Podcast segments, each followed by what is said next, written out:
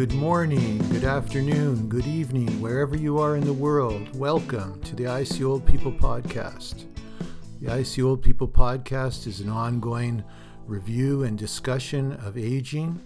I am your host, Dr. Bruce. I have 35 years of healthcare experience and I am recently retired I'm also recently a uh, newest member of the senior congregation. I'm really happy to be getting those discounts all over, all over whenever I'm shopping. It's always a nice treat. So I just turned uh, 60 in November.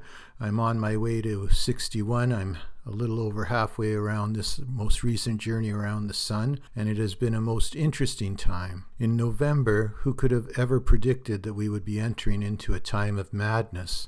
A time of madness that has now continued for six months. So here we are. Uh, everyone is well familiar with what I am referring to. Everybody in the world knows that uh, the world as we knew it in November of 2019 is certainly a very different world today in August. Uh, today is Wednesday, August 5th, 2020. I normally broadcast on Tuesdays, but I was traveling all day yesterday. By the time I got settled into my Airbnb, I was uh, quite tired and uh, just is in no no mood really to discuss anything of uh, of any merit anyway. Just went ahead and had a good night's rest, and then this morning I got up and went for a beautiful bike ride. I have a really nice bike that I brought along with me because I am going to be staying here for a little while. I'll explain that in a minute. I went on a really, really nice bike ride. Uh, my intention was about a two hour bike ride, and my bike is very comfortable for two hours. I have what's called a comfort seat, which is a nice wide seat, and uh, the handlebars are quite high, so I'm not all hunched over the way you are on a road bike. So, this is a bike that's designed for trails and very light uh, riding. Uh, it's uh, only has seven speeds, so its high its highest speed is not that fast and uh, I quite enjoy the leisurely pace that I can take with it. Well, I ended up getting lost, so my two hour ride turned into a four hour ride, maybe even close to four and a half hours by the time I finally found myself back here to uh, the Airbnb, which I'd only arrived at in the evening last night. So uh, I was trying to familiarize myself with the area uh, through the bike ride, but I ended up getting, uh, I ended up taking a wrong turn and I just kept on going.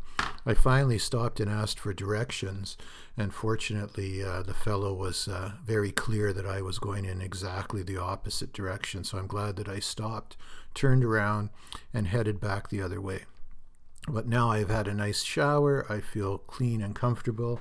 I poured myself a cup of coffee that I'm going to sip on right now. Uh, I do love my coffee. So here we are in the land of madness. I did move to another province for a little bit of uh, a little while. I'm going to be here for a bit. Last week I said I had a teaser on why I was leaving. And uh, what happens is uh, the old saying: "When one door closes, another one opens." It pretty much uh, within within the week, almost like three days after I officially retired, when I actually put things into motion. You know, it's one thing to talk about retiring; it's one thing to bitch about wishing you were wishing you were retired but it's another thing to actually do it. And when I actually did it, informed my partner I was retiring, handed in my keys to the office, within three days, another door opened to me. So now I guess that my 35 years of experience, my successful opening and running of a home care company, and I don't know if I have ever mentioned, but I also taught anatomy for five years at a community college. Well, all of those on my CV seem to be pretty inviting, and I'm now doing a bit of consulting work. So, the consulting work that I'm going to do is going to bring me to a number of different areas of the country, but my first stop here is in uh, beautiful Manitoba. So, I was, if you can recall some of my podcasts a few weeks back or a couple of months back, I was in Manitoba already, and that's why it certainly appealed to me to come back. Manitoba seems to be the common sense province. I'll put it I'll put it that way. Ontario right now is at a time where everyone is just following suit. Everyone is just uh, following the orders, and uh, it seems to be no common sense whatsoever. Uh, I come to Manitoba. There are no mandatory mask laws in Manitoba, uh, which is wonderful. you certainly do see people wearing masks. I saw a number of people on my bike ride wearing masks, older people particularly, and uh, people who with some type of disability, people in um, in walkers or in in um, those little mobility chairs, were wearing masks.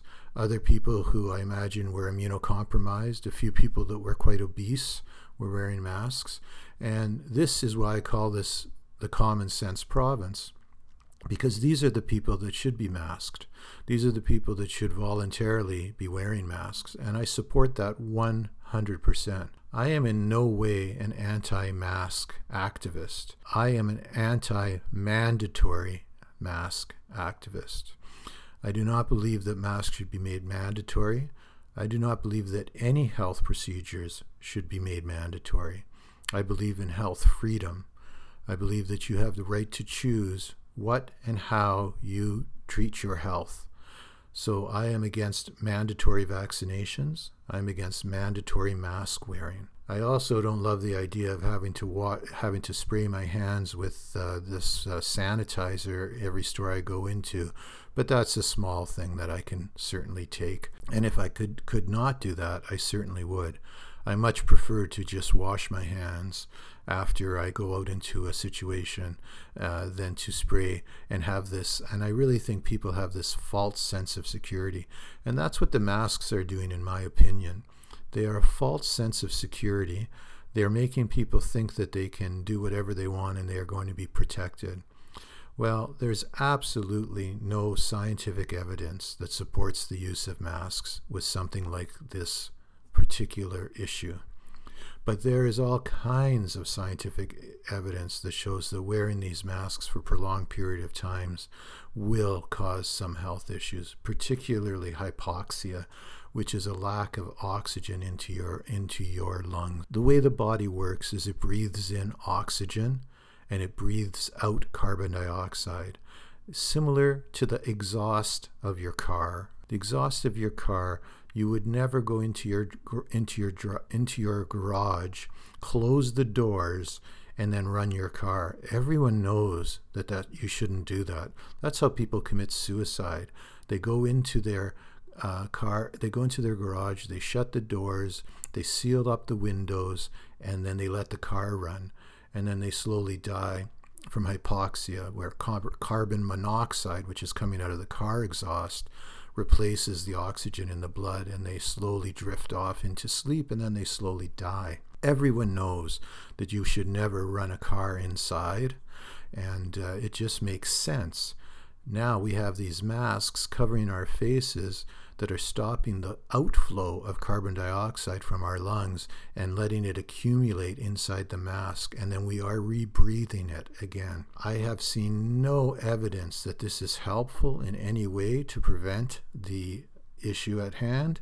And I have seen all kinds of, of different studies that have shown that it is negative and that it is uh, de- deterrent, a deterrent to health. So the fact that it has been mandated for people to wear them, and in Ontario, Ontario is the California of Canada. Ontario is just moving lockstep in order of putting these masks. You're seeing everybody wearing them everywhere, inside, outside, driving in their cars, riding on their bikes. You're seeing children wearing them. Children, babies wearing masks.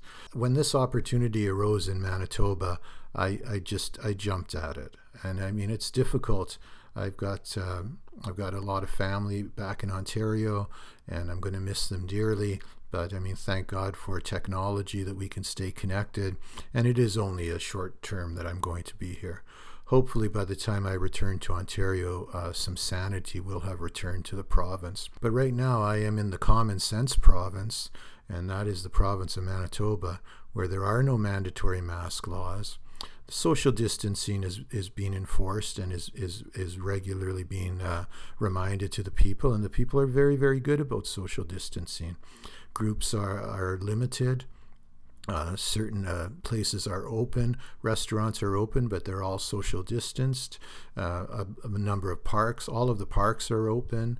Uh, enter- some entertainment venues are open in Manitoba. Uh, for example, the casinos are open. Uh, there are no table games at the casinos. which is too bad for me because I kind of like the I like to play blackjack once in a while, but I won't be doing that here in Manitoba. They only have slot machines, which I really uh, they are one-armed bandits. I have no uh, no regard or no no inclination to uh, put any money into one of those one-armed bandits. So there's there I won't be visiting a casino in Manitoba just for that reason. But they are open. They've spread the machines out. They've kind of stopped uh, or, or put a, a, no sign on every other one, so everybody is kind of separated.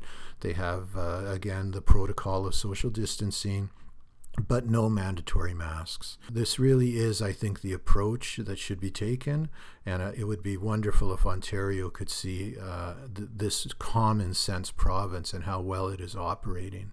Manitoba is uh, a, is not a heavily populated province. It has less people in the entire province than uh, about a million people in the entire province, approximately don't quote me on that, approximately a million people in the entire province. And that's about a quarter of the size of the city of Toronto.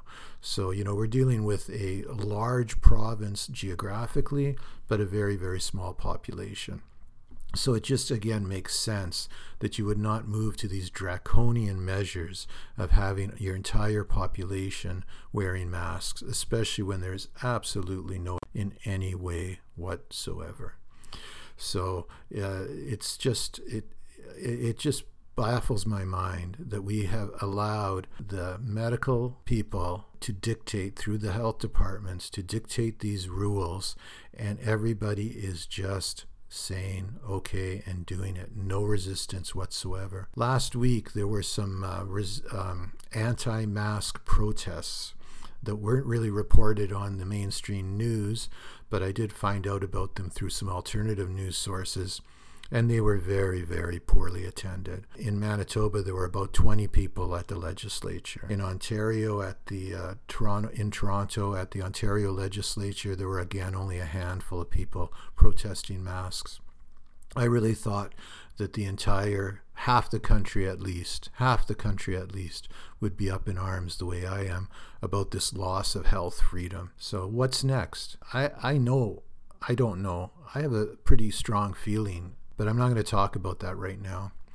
A lot of the um, podcasts and a lot of the uh, YouTube websites that I go to uh, are starting to be banned just for speaking out against these draconian measures that we have been placed under. I think this is a way to break our spirit. People that are in that are doing this, the people who are actually masterminds behind this plan to break our spirits, must just be laughing that it has been so so successful.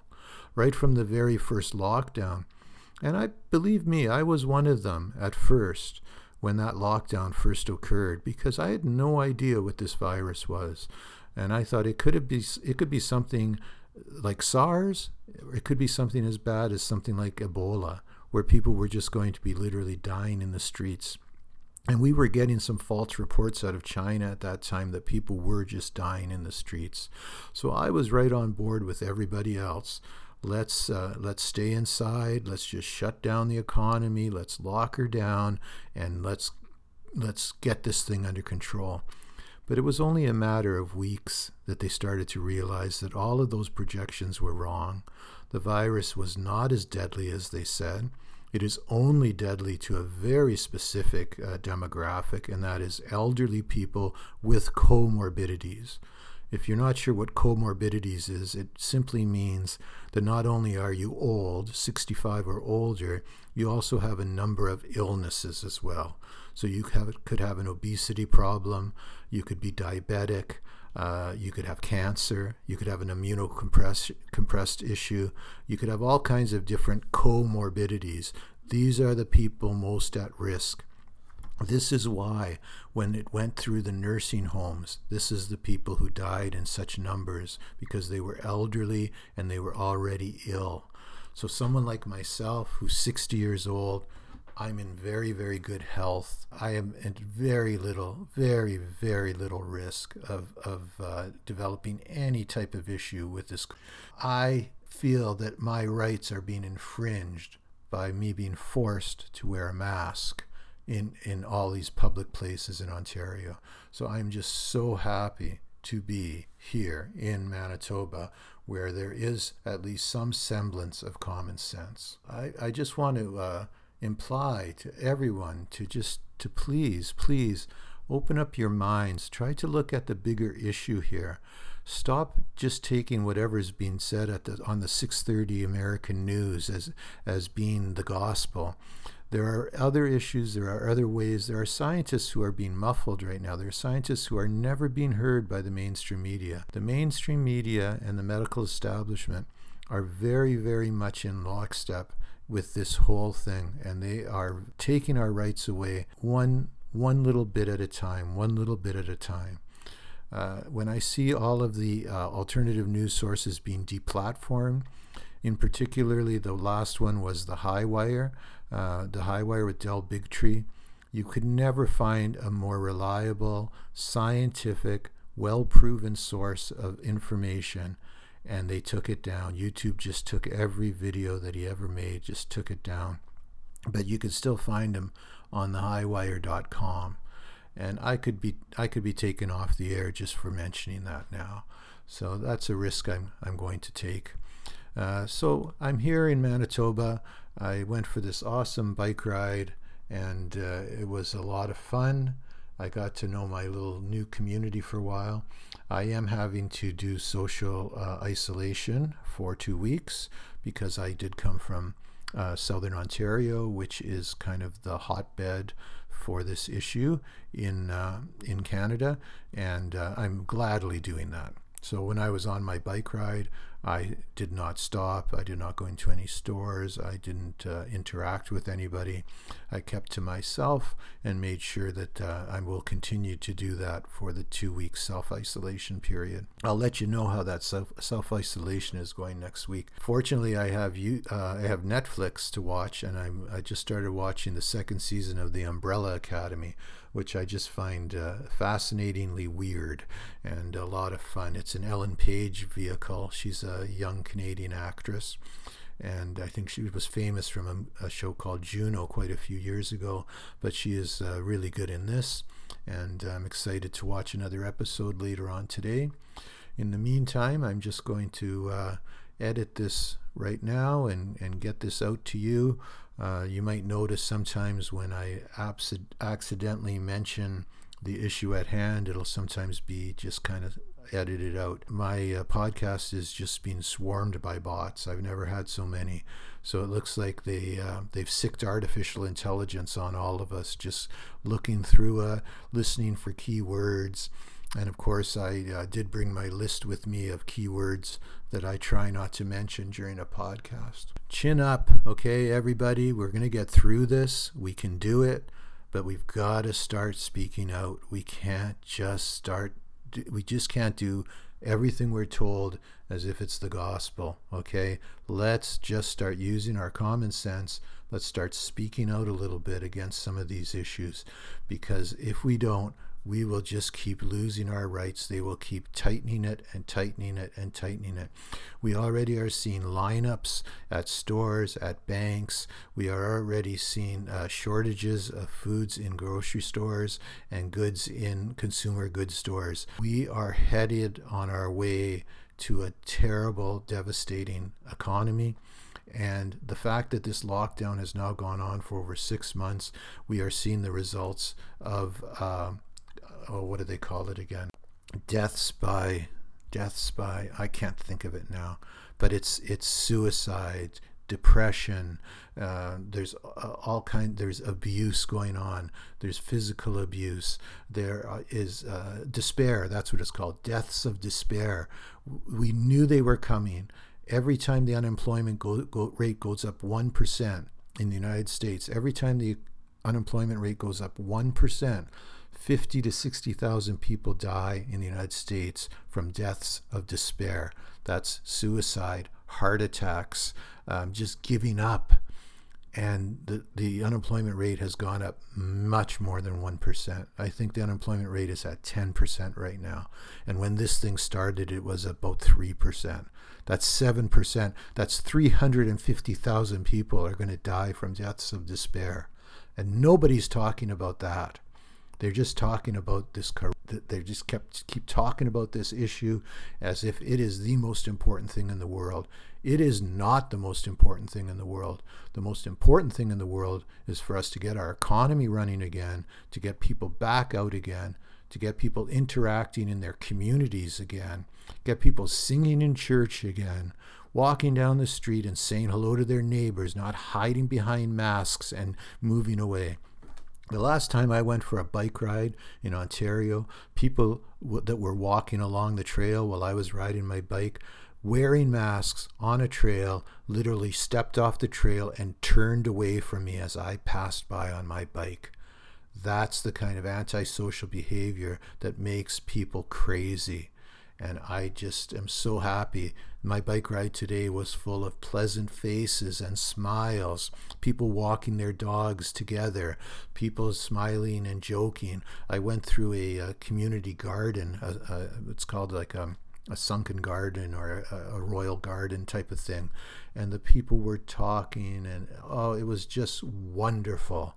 So, Ontario, take note people can live well without masking and covering up their faces and hiding from each other. I wish this uh, podcast was a little bit happier, but it's just such a serious issue. We can't keep letting our personal freedoms be taken away from us. If we don't, we're going to lose everything. We're going to lose everything we worked for so for so, so long. All those boys that went to war for the freedom to fight Hitler, to fight communism, and here we are walking right into the fire. All right, so if you listen till the end, you know I love you. You know, I don't even know how many people listen to me anymore. I know a lot of bots are listening, and you bots can all just F off. But everyone else, all those people, my one listener still from Idaho, my new listener from Great Britain, my continuous listeners from France, and I have my many listeners in Ontario. Thank you. I really appreciate that you take the time to listen to this uh, old Canadian guy sitting here in his Airbnb. And you take care, and I'll see you NT. I'll see you next Tuesday.